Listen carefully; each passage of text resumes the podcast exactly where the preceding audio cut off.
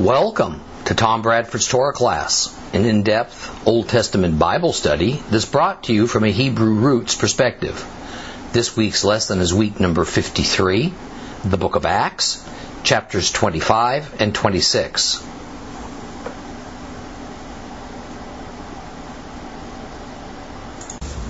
In Acts chapter 25,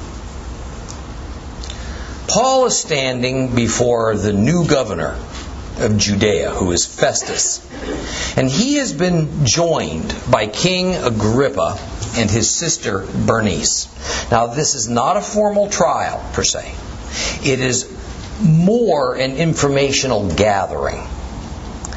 It is meeting because after hearing Paul's accusers, then hearing from Paul, Governor Festus is at as much a loss as was his predecessor Felix to find any crime that Shaul had committed. Now, it must be understood, however, that neither Felix nor Festus had any real interest, any real interest in trespasses that Paul might have perpetrated against any Jewish religious laws. Rather, their concerns were over whether Paul might have violated any Roman laws or was a threat to Roman rule, and the implication of the high priest as the head of the Sanhedrin was that Paul was a rebel who was disturbing a peaceful coexistence between the Jews and the Romans, and the Romans greatly valued that.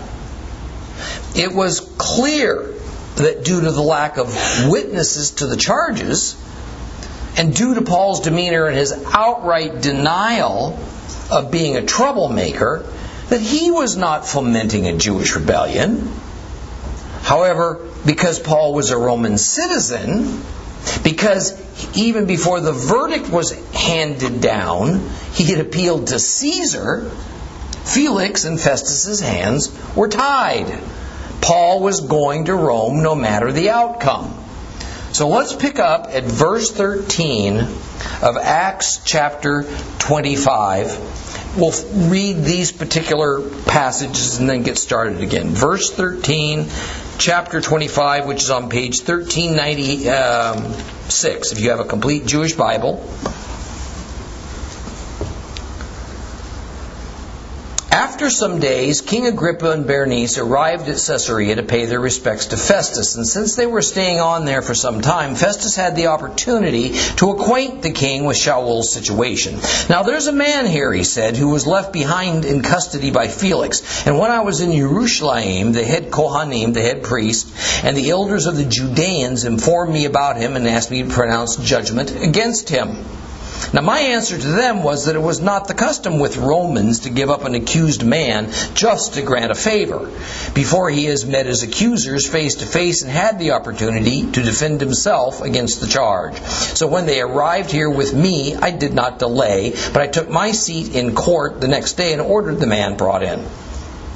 When the accusers stood up, instead of charging him with some serious crime, as I had expected, they disputed with him about certain points of their own religion, particularly about somebody named Yeshua, who had died, but who Shaul, uh, Shaul claimed was alive. Now, being at a loss as to how to investigate such questions, I asked him if he'd be willing to go to Jerusalem and be tried on these matters there. But since Shaul appealed uh, to be kept in custody and have his case decided by his imperial majesty, I ordered him held until I could send him to the emperor. Agrippa said to Festus, Well, I myself been wanting to hear the man. Tomorrow, he replied, you'll hear him. So the next day, Agrippa and Berenice came with much pageantry. They entered the audience room accompanied by military commanders and the prominent men of the city. Then, at the command of Festus, Paul was brought in.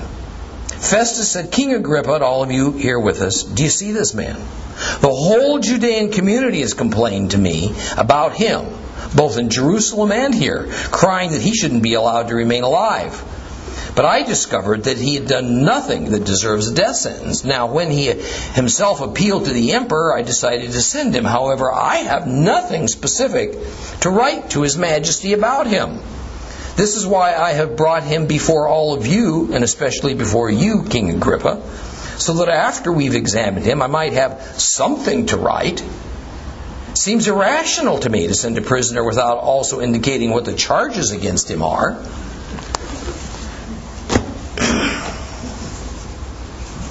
We discussed in our previous lesson just who exactly Agrippa and Bernice were that they that Festus and Paul were pleased that they had come to Caesarea Maritima so that they could lend some insight into this hard to understand set of complaints against Shaul. Our grasp of this will help to explain how things went with Paul's trial, what happened afterward. Now, Agrippa and Bernice both fancied themselves as Jews. And interestingly, it seems that um, the Jewish people had no issue with that. Per, uh, partly, this public acceptance of Agrippa's Jewishness is because he was thought to be faithful to many of the Jewish temple rituals, especially as it regarded the biblical feasts, which he made a, quite a show of attending. Now, this endeared him to the high priests and to the Sadducees. But it also made him look good to the common populace, something politicians are especially adept at.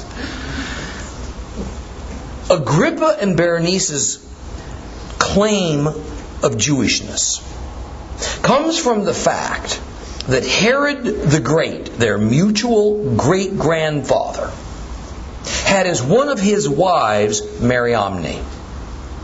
Now, although Herod himself wasn't a Jew, in fact, he was an Idumean, meaning he was a descendant of Esau. Mariamne was indeed a Hebrew.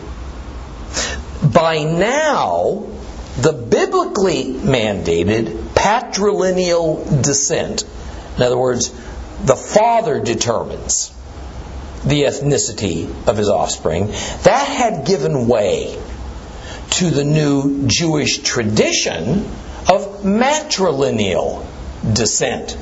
The mother determines the ethnicity of her offspring. So, whatever children Mariamne bore for King Herod the Great, they were considered as Jews because she was a Jew. Mariamne was Agrippa and Bernice's great grandmother. Now, this particular Agrippa of our story with Paul was Agrippa II. His father, Agrippa I, was also considered a Jew, and he had married a woman named Cyprus. Now, little's known about her, but she was a granddaughter of Herod the Great. So, whether she was actually a Jew, we don't know. But apparently, she was of considered to be.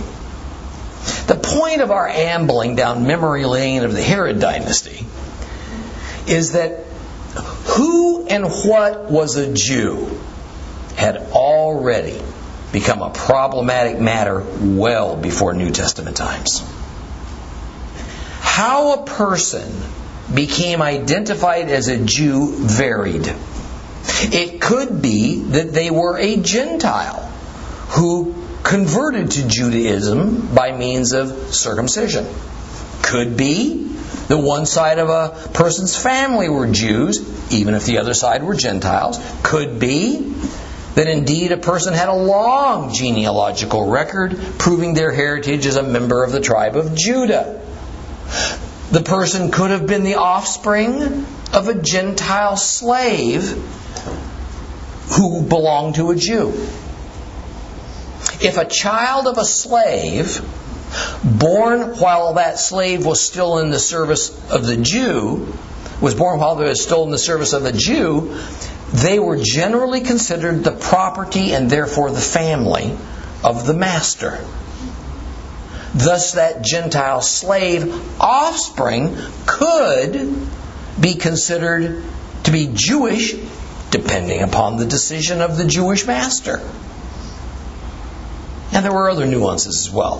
Now, see, this is no doubt the reason for the extraordinarily long and thorough genealogy of Yeshua that we find in the Gospels.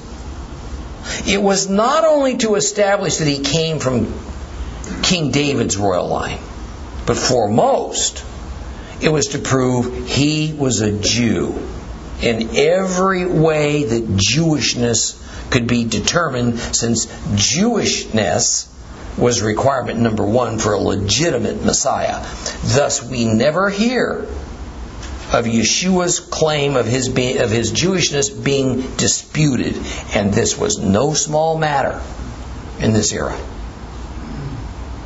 So Agrippa and Berenice did have some credentials for being Jewish, as did their parents and grandparents. So the Jewish people did not question their Jewish identities. However, I find it personally fascinating that Agrippa and Berenice apparently found it to their benefit to maintain their Jewish identities in this Gentile dominated Roman world rather than to kind of play it down. It's clear that it was providing beneficial help to them as the Roman Empire did not see Jews in a bad light or as in any way inferior. Further proof is that the territory that Agrippa and Bernice ruled over for the Romans was Gentile, Lebanon, and areas to the east of it. The Romans didn't use their Jewishness for political purposes to help them rule over the Jews. The only issues that the Romans seem to have had with Jews in general was when they demanded special rights due to their Jewish religion, which Rome was often obligated to give to them, and when they rebelled, as they constantly did in Judea, compliments of the radical zealots in the Sicarii. Yet the Romans were sophisticated enough not to paint all Jews with the same brush and there wasn't any empire wide or official program of persecution occurring at this time. Hmm. And even only selectively after the Jewish rebellion began in 66 AD that resulted in the destruction of the temple in 70 AD. So, whatever hatred now the Jews exhibited for Rome existed mostly in Judea and it centered primarily in Jerusalem. It was less so in the Galilee, nearly not at all out in the diaspora. This is because in Judea, the Romans were seen as unwanted, unclean occupiers of Jewish land. But the Romans had a much lesser presence in the Galilee, so there were fewer run ins between the Romans and the Jews. Diaspora Jews had for generations chosen to live among the Romans, so generally there were few problems. Paul, as a product of the diaspora, doesn't seem to display any particular dislike or even prejudice against the Romans, so his comfort level with Gentiles is evident in the book of Acts and, and in all of his epistles. Yeshua had certainly commissioned the right man for the job of taking the gospel to the Gentile world of the Roman Empire. Thus, what's really happening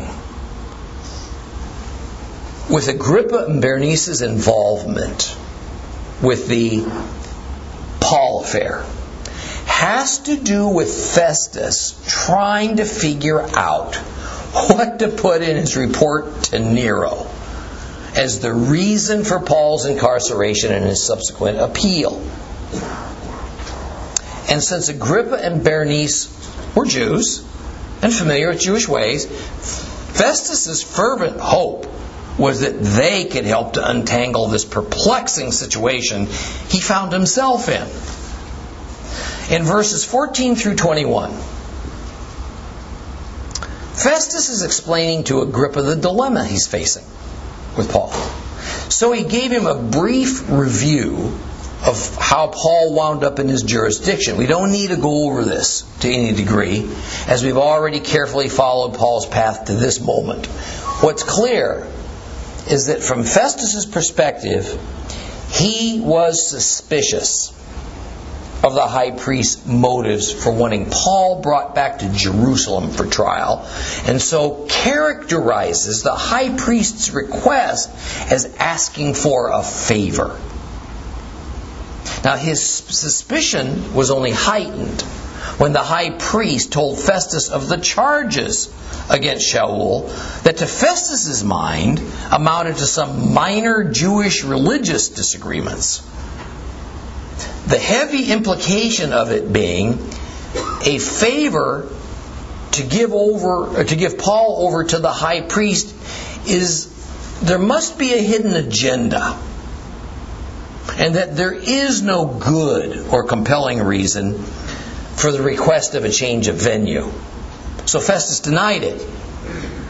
The further implication is that while Festus smelled a rat, he didn't know quite what it was.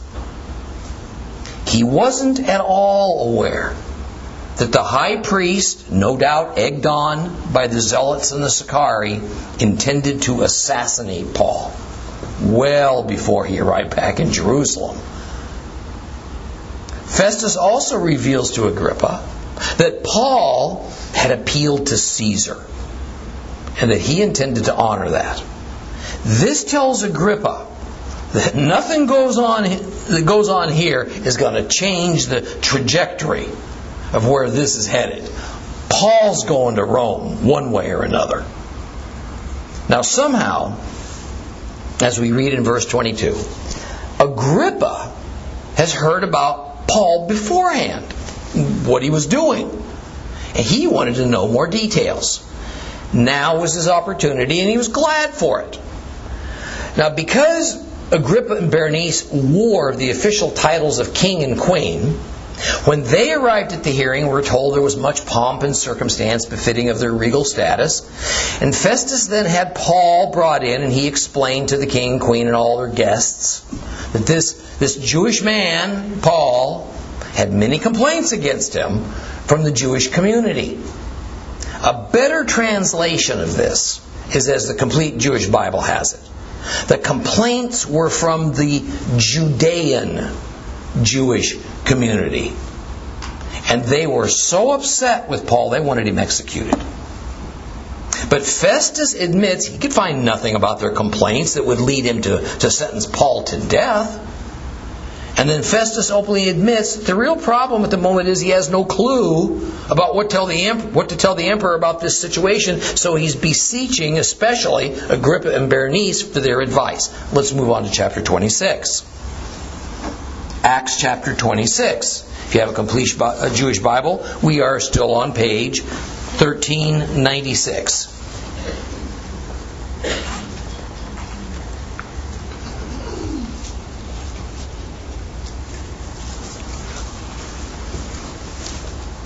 Acts chapter 26. Agrippa said to Shaul, You have permission to speak on your own behalf. Then Shaul motioned with his hand, and he began his defense. Now, King Agrippa, I consider myself fortunate that, is before, that I, it is before you today that I am defending myself against all the charges made against me by Jews. Because you are so well informed about the Jewish customs and controversies. Therefore, I beg you to listen to me patiently. So then, all Jews know how I lived my life from my youth on, both in my own country and in Jerusalem. They have known me for a long time, and if they are willing, they can testify that I have followed the strictest party in our religion. That is, I have lived as a Parush, a Pharisee. How ironic it is that I stand on trial here because of my hope in the promise made to our fathers. It is the fulfillment of this very promise that our 12 tribes hope to attain as they resolutely carry on their acts of worship night and day. Yet it is in connection with this hope, Your Majesty, that I am being accused by Jews. Why do you people consider it incredible that God raises the dead? I used to think it was my duty to do all I could to combat the name of Yeshua from Nazareth, Yeshua from Nazareth. And Yerushalayim, I did so. And after receiving authority from the head Kohanim, I myself threw many of God's people into prison. And when they were put to death, I cast my vote against them. Often I went from one synagogue to another, punishing them, trying to make them blaspheme. And in my wild fury against them, I even went so far as to persecute them in cities outside the country. On one such occasion, I was traveling to Damascus, Damascus, with the full authority and power of the high priest. I was on the road, it was noon, Your Majesty, when I saw a light from heaven brighter than the sun shining all around me and my traveling companions. We all fell to the ground. Then I heard a voice saying to me in Hebrew, Shaul, Shaul, why do you keep persecuting me? It's hard on you to be kicking against the ox goads. I said, Who are you, sir? And the Lord answered, I'm Yeshua, and you're persecuting me. But get up, stand on your feet. I have appeared to you to appoint you to serve and bear witness to what you've already seen of me and to what you will see when I appear to you in the future. I will deliver you from the people and from the Goyim, from the Gentiles. I'm sending you to open their eyes so that they will turn from darkness to light, from the power of the adversary to God, and thus receive forgiveness of sins and a place among those who have been separated for holiness by putting their trust in me.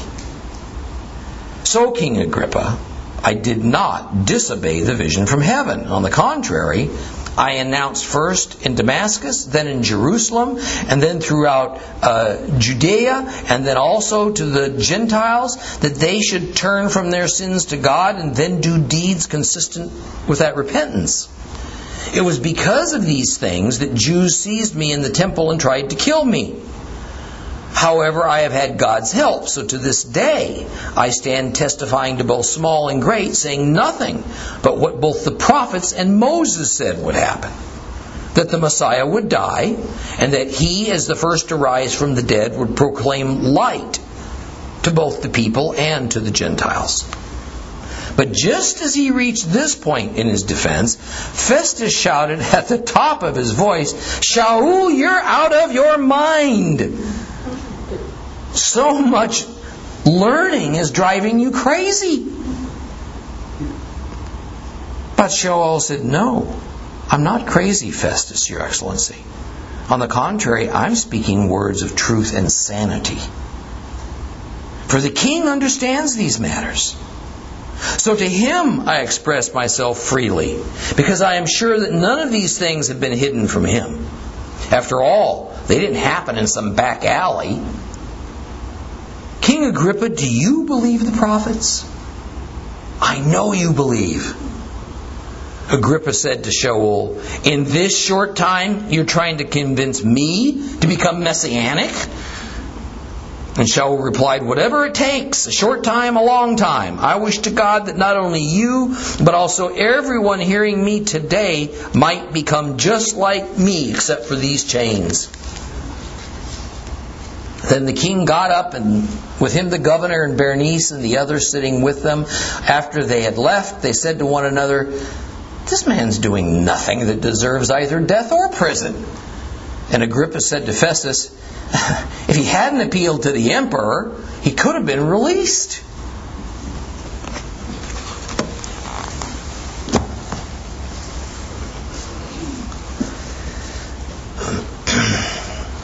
Festus turned the floor over to Agrippa.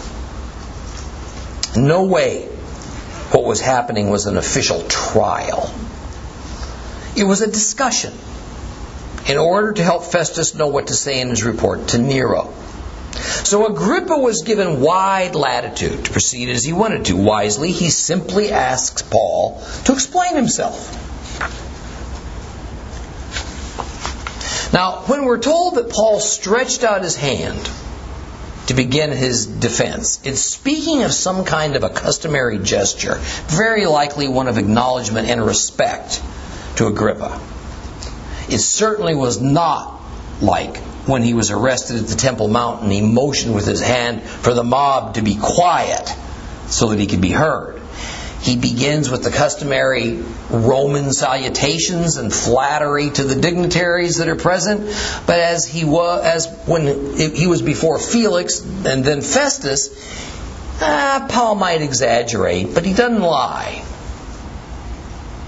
He acknowledges that Agrippa and then by extension Bernice are well informed about Jewish customs and sensitivities since they're Jews. And rather than attempting to make his defense short and sweet, he asks for patience. He wants to be fully heard. But it's imperative that we notice that what Paul really gives is not so much a defense against the specific charges against him, but rather a defense of his entire life. Who he is, what he's done, what's all, what it's all led to. So Paul begins by presenting his life's resume. He essentially says that the facts of his life's history are public knowledge. Many can testify to the truth of it if, if need be. The first thing I want to address is in verse 2. Take a look at that. Where most English translations have Paul say that he is accused by the Jews. In grammar, the word the is called an article. And here, the Greek does not contain the article. A literal translation is I am accused by Jews. In fact, considering the context, it is probably most accurate to translate this as I'm accused by Judeans. Why is that important? See, because the Bible editors adding uh, adding in the article the that's not there in the Greek, it has Paul pointing fingers to all Jews as a religion or as an ethnic culture as being part of the conspiracy and the hatred towards him. Remove the article the, and it merely has it that certain Jews, which he identifies as Judeans, certain Jews are making these accusations. It's an important distinction. Because Paul is regularly characterized by some Bible commentators as actually being anti Jewish. And thus, by saying the Jews are against him, he separates himself away from the Jews. That's the way he's often characterized. Paul says that he has been known by the Jewish community in general since he was young. And this includes in his own country and in Jerusalem, where he went to the religious academy of Gamaliel. His own country, of course, is Cilicia.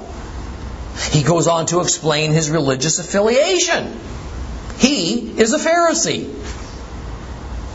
That would mean something to Agrippa and Bernice as they understand the religious party system of the Jews. It also is also immediately clear that there would be a natural antagonism between the Pharisee Paul and the Sadducee high priest. And also notice that Shaul refers to the Pharisees as the strictest party of our religion. Those little words mean something. First, strictest does not mean rigid or, or mean. Rather, it's meant as a badge of merit. that claims that as a Pharisee, Pharisees are the most devoted among the Jews to obey God. At least that's Paul's take on it. Well, what's the religion of the Jews? Judaism. So the Pharisees are part of Judaism, says Paul. But Paul is also implying that while that what he is currently practicing as a member of the way, which his entire audience is well aware of, and it's the main reason that Agrippa is so interested in hearing from Paul, is also then a legitimate part of our religion, Judaism. He is a Pharisee by social religious party and training, and he's also a member of the way according to the specific halakha that he adheres to. Paul sees no conflict between the two, and Agrippa apparently sees none either. I don't want to go any further until I explain what I mean. I hope those words didn't just run right by you. The halakha that Paul follows.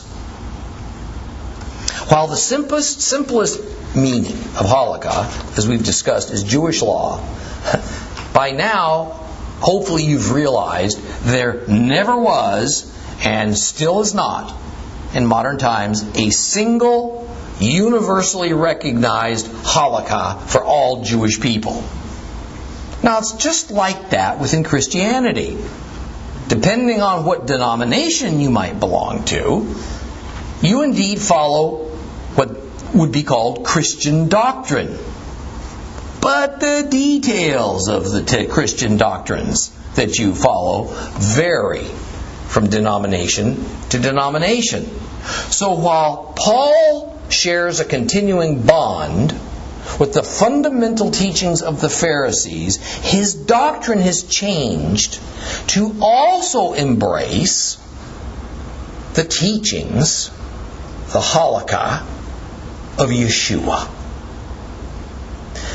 This is verified by the Greek grammar that's used here, as Dr. David Stern points out in his commentary on this passage. He says the Greek verb lived is in the aorist tense, which implies that an action accomplished in the past has effects that continue on into the present. Paul lived as a Pharisee in the past, he continues to do so after becoming a believer. He's still a Pharisee. He says he's still a Pharisee. His grammar says he's a Pharisee. Paul is still a Pharisee. Now, this would not be hard for Paul to do, since much of the doctrines of the Pharisees were similar or the same as Yeshua's. Now, a few important ones were not, of course. So, while since time immemorial it has been the common Christian mantra to say that what the Pharisees taught was nearly in direct opposition to what Christ taught, that is quite wrong. That's just factually incorrect. This is because most Christian scholars are ignorant of halakha. They don't know what the ancient rabbis actually said. So they make assumptions based on a handful of encounters in the Gospels between Yeshua and some particular Pharisees. Well, Paul absolutely continues to identify himself as belonging to the party of the Pharisees. And by the way, he has so in earlier passages of Acts as well. But then in verse 6, I think Paul takes some liberties because his real agenda now begins to emerge. He says that the real reason he's on trial is because of the promise that his forefathers received. What promise is this? It is the promise of the Abrahamic covenant. So to Paul, the Abrahamic covenant is not only alive and well, it remains the centerpiece of God's plan for redemption through Yeshua. Now let's revisit that covenant. It's been a long time since we studied it, way back in Genesis. In Genesis 12, 1 through 3, we, we hear this. Now Adonai said to Avram, Get yourself out of your country, away from your kinsmen, away from your father's house. Go to the land that I will show you. I will make of you a great nation. I will bless you. I will make your name great, and you are to be a blessing. I will bless those who bless you, but I will curse anyone who curses you. And by you, all the families of the earth will be blessed. It is, of course, these final words of that covenant, by you all the families of the earth will be blessed, that's Paul's focus for the moment. Paul is certain that a Jew such as Agrippa will see the irony in this, which is that essentially he's on trial for believing in the Abrahamic covenant. But in all fairness, that's quite the exaggeration unless we include the idea of spiritual blindness in the equation. Even if we want to say that it was because of Paul's belief that Yeshua is the Messiah that is a necessary part of the Abrahamic covenant, which has never been part of the complaints against him at any point, yet in an indirect way, due to the spiritual blindness of Jews who won't believe that Yeshua is their Messiah, Paul does seem to be receiving an inordinate amount of negative attention that is pretty irrational if it can't be accounted for by something like spiritual blindness. However, a non believer like Agrippa I don't know how he's expected to, to recognize this. Further, there's no doubt from Paul's earlier defense that he is connecting the subject of resurrection from the dead with Abraham's covenant and with Yeshua. He's bringing it all together. Paul now elaborates on the Abrahamic covenant by saying that the 12 tribes hope to attain the um, promise that's contained in it. This reference to the 12 tribes is, of course, meaning all Israel, both houses of Israel, including Ephraim, currently still exiled, and Judah, which has returned to the land. Now, Shulam and Le Cornu point out that before, during, and after the New Testament era, the standard understanding among Jews was that, while one house of Israel had returned from exile, Judah. The other house, Ephraim, those ten northern tribes, had not. But rather, they remained in exile. Because unlike Judah, Ephraim stubbornly remained in their apostasy. Now, please pay close attention to this, as often you will receive pushback by some in the Jewish community because they believe that Ephraim came back with Judah from Babylon, and thus all 12 tribes have already returned. Their point is that today's Jews supposedly represent all 12 tribes and have since 500 BC. This claim does not match Scripture, it does not match history, but it does have a huge effect on how we are to interpret Ezekiel chapters 36 through 38. Now, much of the Christian world also believes that all of Israel, not just Judah, returned from Babylon, this has a great deal to do with what is sometimes called replacement theology, meaning that the church has replaced Israel as God's chosen. Now, according to replacement theology, all Israel, all they're receiving from God at this point, in this age, are his curses.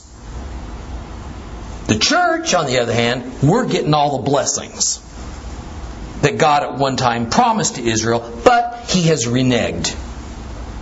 And he's decided to turn it over to Gentile Christians. That's the basis of replacement theology. However, there is no historical or biblical evidence that Ephraim ever returned with Judah. It is simply a tradition held by some Jews and Christians. In fact, the most widespread expectation among Jews during New Testament times was that the two houses of Israel would finally be reunited in the coming messianic age. Now, some ancient sages and rabbis, like Rabbi Akiva, say that the ten tribes, the house of Ephraim, will never return again.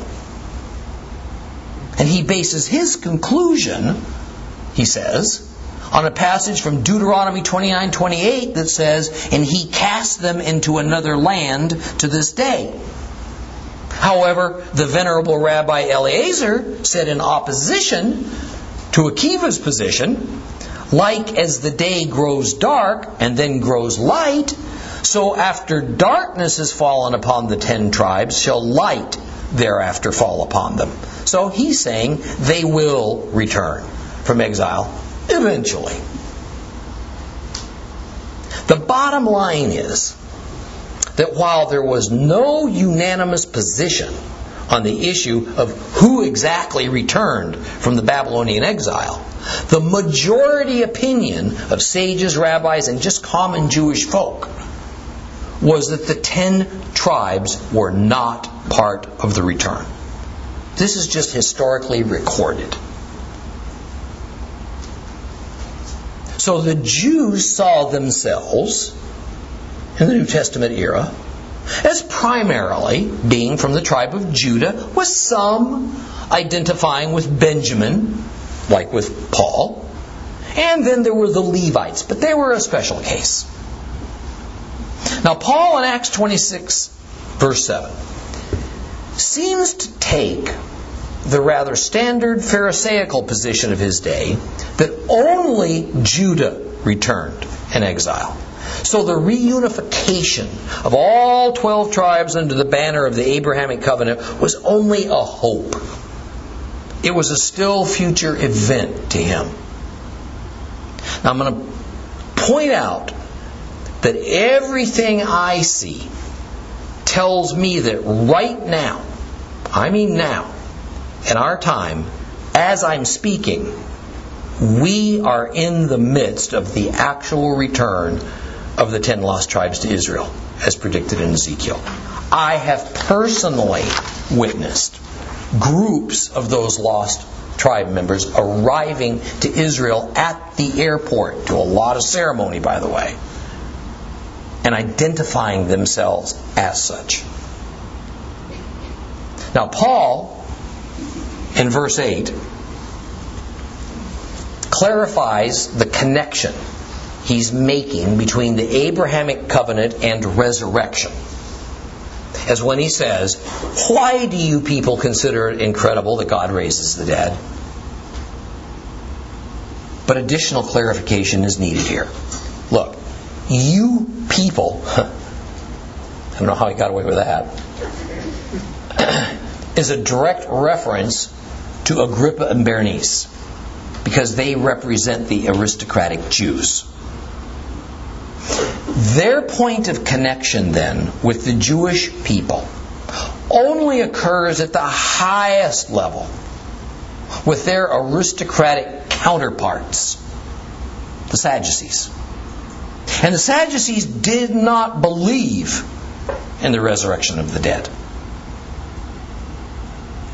This is why earlier I said that Paul was exaggerating Because in reality, if you were not a Sadducee, you then believed as the Pharisees or as even the Essenes, both of which accept bodily resurrection. I have never found a Bible scholar who estimated the percentage of Jews who were Sadducees. But those who venture at least an opinion agree is self evident that there were relatively few aristocratic, wealthy Jews when compared to the number of common folks. So there were relatively few Sadducees. Paul's stand on resurrection then would have represented the majority opinion among Jews. His opinion was anything but new or radical. There is no chance, no chance, that he was on trial for holding the majority opinion on the issue of resurrection as he implies he is. Can you see that? But shortly, Paul is going to use the issue of res- resurrection to segue into presenting the gospel of Jesus Christ to Festus, Agrippa, Berenice, and their elite guests, something I'm quite sure they were not expecting. For now, however, he goes back in time to when he was working for the Sanhedrin and he confesses some unflattering truths about himself. He admits he was an enemy to the way and to the name of Yeshua of Nazareth. He thought it was his obligation to use all of his energy and authority to round up believers and throw them into prison. I like the way that F. F. Bruce takes the liberty to use the English language to bring across in modern terms what Paul intended to convey about his personal past. I agree wholeheartedly with him. He has he puts these words into Paul's mouth. Pharisee though I was, and thus in theory a believer in the resurrection of the dead, I yet judged it incredible in this particular case, the resurrection of Yeshua, and thought it was my duty to oppose such a heresy. That impacts me.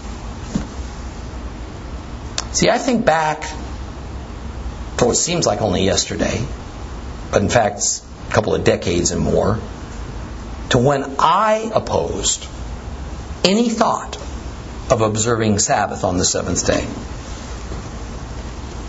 No one could have convinced me that Jesus didn't nail the law to the cross.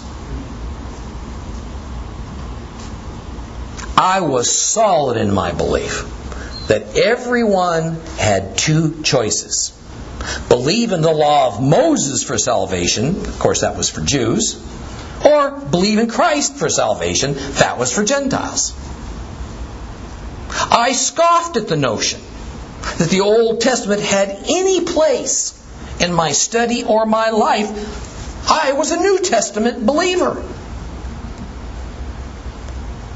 And like Paul, I knew of Scripture that said otherwise to each of these things, but my personal spiritual blinders, my absolute loyalty to denomination and to traditional Gentile Christian creed, these things were all so firm that I thought it heresy that anyone could say something different and be right about that which the entire church, at least the church that I knew anything about, called wrong.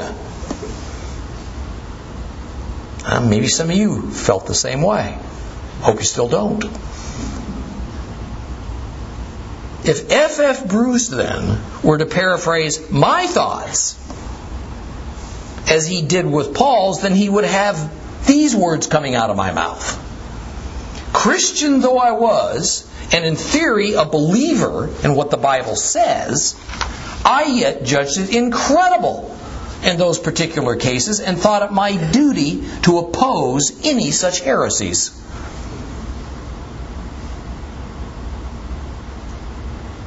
Paul admits in verse 10 that he bore absolute culpability for sending Christians to their death. An obvious confirmation of having some sort of membership to, in the Sanhedrin, he says he cast his vote against them, thus voting for their execution, because voting is exactly how verdicts were rendered in the Sanhedrin. He says he wandered synagogue to synagogue to synagogue searching for believers. What does this confirm? That there were individual believers present in a number of synagogues and they were part of the regular congregation of Jews. That is, they weren't necessarily believing synagogues. Rather, only a portion of the synagogue, maybe just a single person, believed that Yeshua was the Messiah. In fact, Paul says he tried to get those whom he found to do what? Blaspheme. Oh, this is interesting. Think about that for a minute. Think what you've heard. Think what you probably just thought.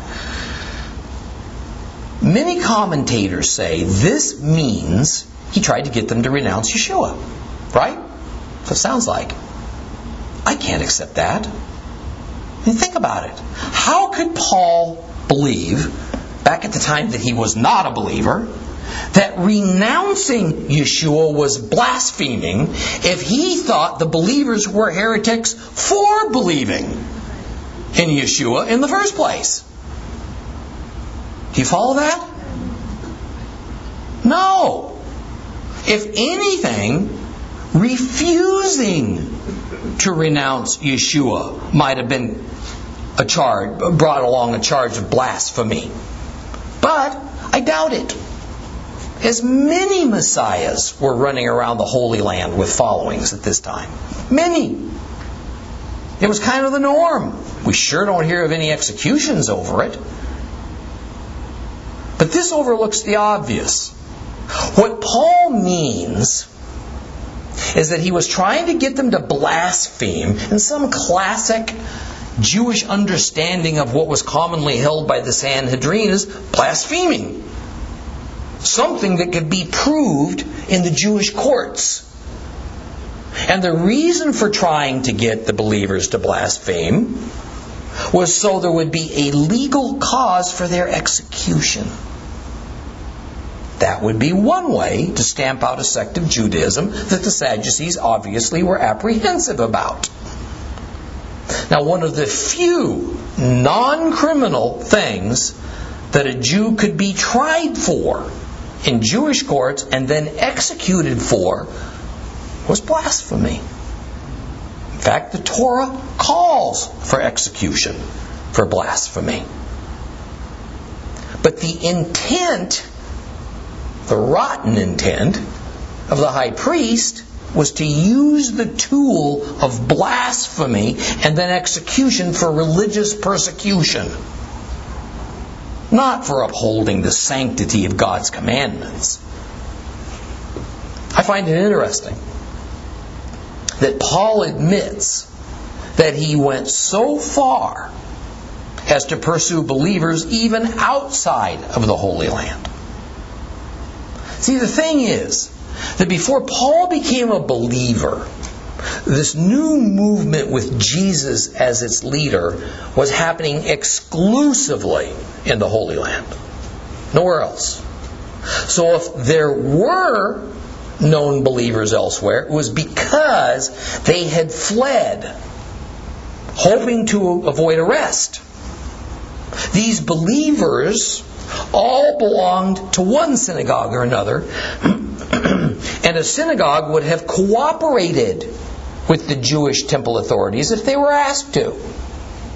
See, this is proof that even though the synagogue and the temple were two separate entities, and they did not share an authority structure, the ruling of the Jewish high court, the Sanhedrin, was honored by synagogues, in most cases anyway, even by synagogues in foreign nations. Well, we'll continue next week when Paul tells his distinguished audience about his encounter with the risen Christ on the road to Damascus.